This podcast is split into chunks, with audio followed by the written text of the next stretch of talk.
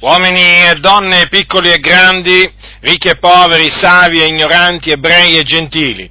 Voglio che sappiate che nella pienezza dei tempi, circa duemila anni fa, Dio ha mandato in questo mondo il suo figliuolo Gesù Cristo. Egli nacque da una donna che non aveva conosciuto uomo, da una donna che rimase incinta per virtù dello Spirito Santo quando era ancora fidanzata.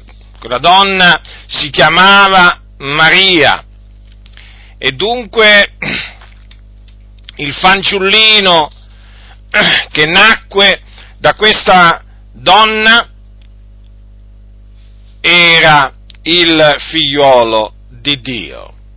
Egli dunque nacque non da seme d'uomo, egli fu generato dallo Spirito Santo e quindi nacque senza peccato. Egli nacque a Betlemme, fu allevato a Nazareth, un'altra cittadina di Israele, e all'età di circa 30 anni, dopo essere stato battezzato in acqua da Giovanni il Battista, fu unto di Spirito Santo e di potenza dall'Iddio e Padre suo. Infatti la scrittura dice che lo Spirito di Dio scese su di lui in forma corporea a guisa di colomba e quindi lo Spirito di Dio riposò su Gesù Cristo. Egli andò in giro per tutto il paese dei giudei, predicando l'Evangelo, insegnando e guarendo gli ammalati, cacciando i demoni, risuscitando i morti. Egli fece molti miracoli, molti segni e prodigi perché Dio era con lui.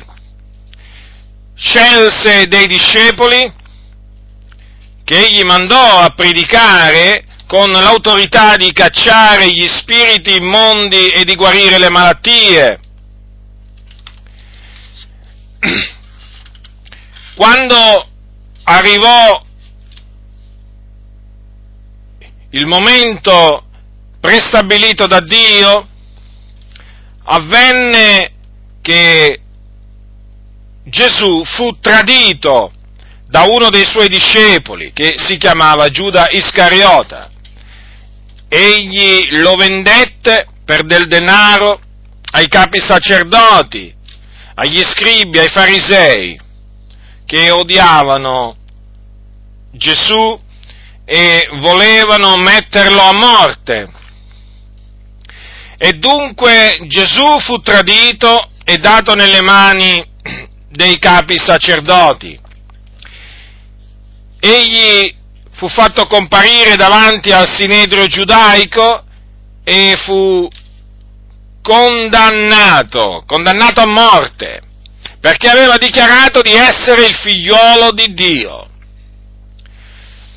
Non aveva fatto alcun male, non aveva commesso alcun peccato, non aveva violato quindi nessun precetto della legge, eppure il giusto, il santo, fu condannato a morte dal Sinedrio e il Sinedrio lo diede in mano a Ponzio Pilato, il governatore della Giudea, perché allora Israele era sotto la dominazione romana e in Giudea c'era un governatore, in quel tempo era Ponzio Pilato, il quale, benché all'inizio lo volesse liberare perché non aveva trovato in lui colpa alcuna che fosse degna di morte, alla fine si arrese alle richieste pressanti della folla dei giudei che gridava crocifiggilo, crocifiggilo.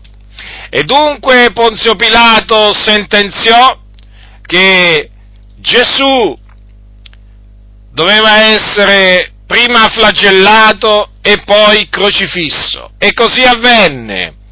Lo portarono a un luogo detto Golgota dove lo crocifissero in mezzo a due malfattori.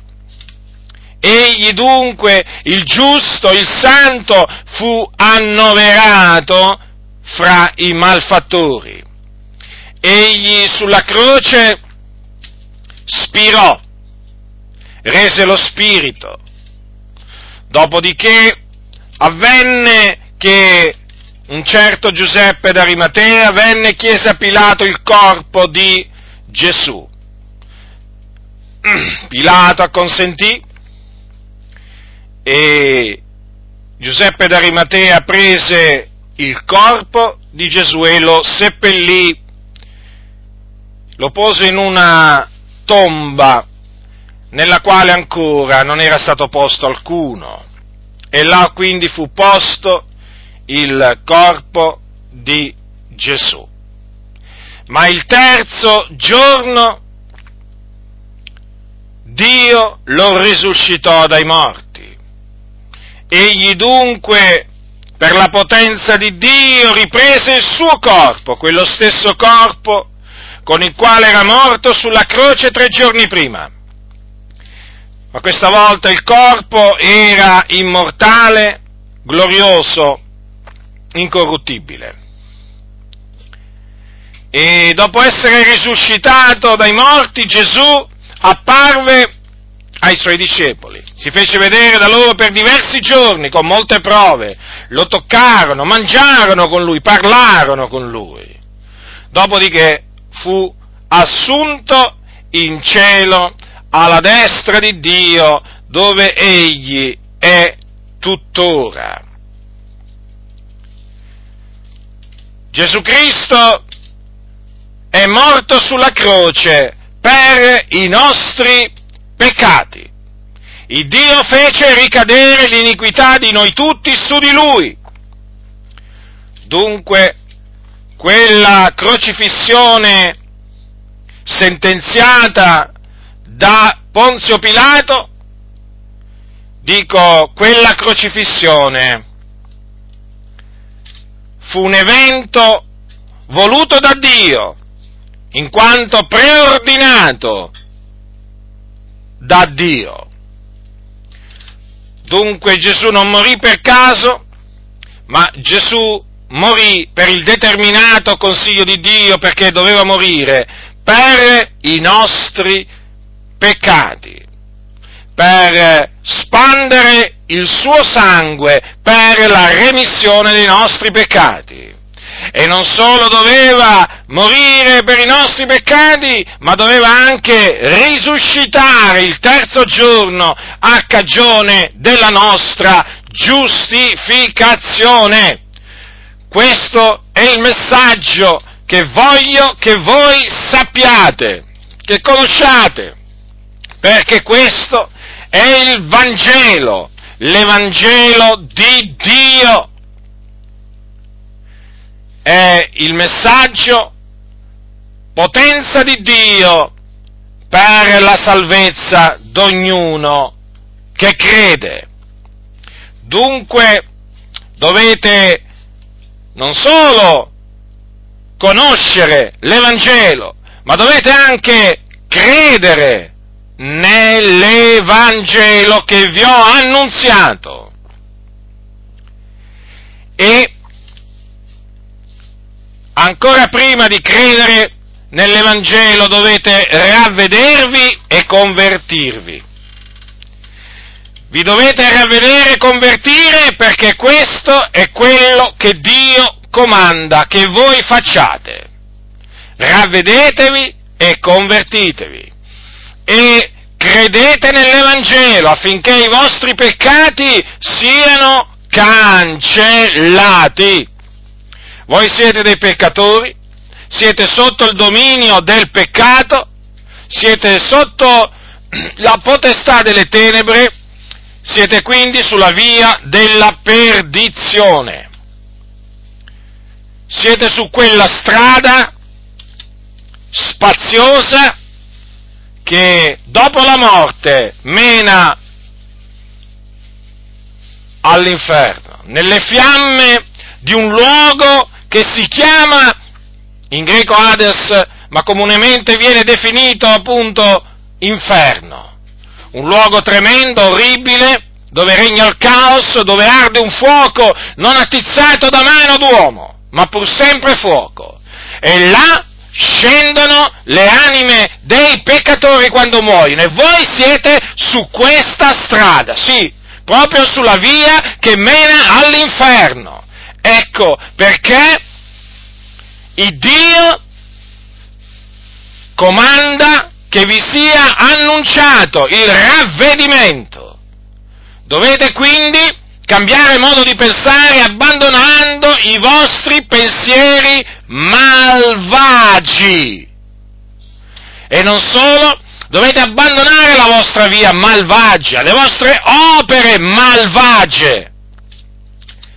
E quindi credere nel Signore Gesù Cristo, in quello che Lui ha fatto. Dovete credere nella sua morte espiatoria e nella sua resurrezione. Così facendo otterrete la remissione dei vostri peccati. Sì, la remissione dei vostri peccati. Otterrete la vita eterna. E quindi, quando morirete, non andrete all'inferno, ma andrete in paradiso, perché là vanno tutti coloro che hanno imbiancato le loro vesti nel sangue dell'agnello, cioè di Cristo Gesù. Dunque, questa è la buona notizia relativa al regno di Dio, al nome di Gesù Cristo, che ora conoscete. Badate bene però, perché, come vi ho detto, voi siete sulla via che mena in perdizione. E quindi se doveste morire senza esservi ravveduti e convertiti, senza avere creduto nel Signore Gesù Cristo, voi andreste all'inferno. Siete in pericolo, in grave pericolo. Siete veramente in una situazione drammatica, pericolosissima. Ma Dio, nella sua grande misericordia, ha voluto che voi oggi ascoltaste questa predicazione. E quindi ha voluto che voi sentiste quello che dovete fare, ripeto, quello che dovete fare per essere perdonati e riconciliati con Dio. Adesso lo sapete, dovete ravvedervi, convertirvi e credere nell'Evangelo, altrimenti, altrimenti andrete in perdizione. Andrete in perdizione. L'anima vostra quando morirà scenderà nelle fiamme dell'inferno. E quando arriverà il giorno del giudizio risorgerete in risurrezione di condanna per essere da Dio giudicati. Comparirete davanti al trono di Dio e sarete giudicati secondo le vostre opere, sarete scaraventati anima e corpo in un altro luogo di tormento chiamato stagno ardente di fuoco e di zolfo, che è la morte seconda, dove sarete tormentati nei secoli dei secoli. Considerate dunque che cosa vi aspetta, quale orribile fine, quale eternità piena di infamia e di tormenti vi aspetta, se vi rifiuterete di ravvedervi e di convertirvi e di credere nell'Evangelo. Quindi siete stati avvertiti. Io vi ho avvertiti. Se rifiuterete di fare quello che Dio vi comanda, io sono netto del sangue vostro.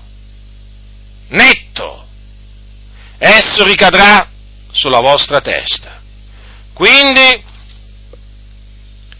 ubbidite a quello che Dio comanda di fare, ravvedetevi, convertitevi, onde i vostri peccati siano cancellati e quindi siate riconciliati con Dio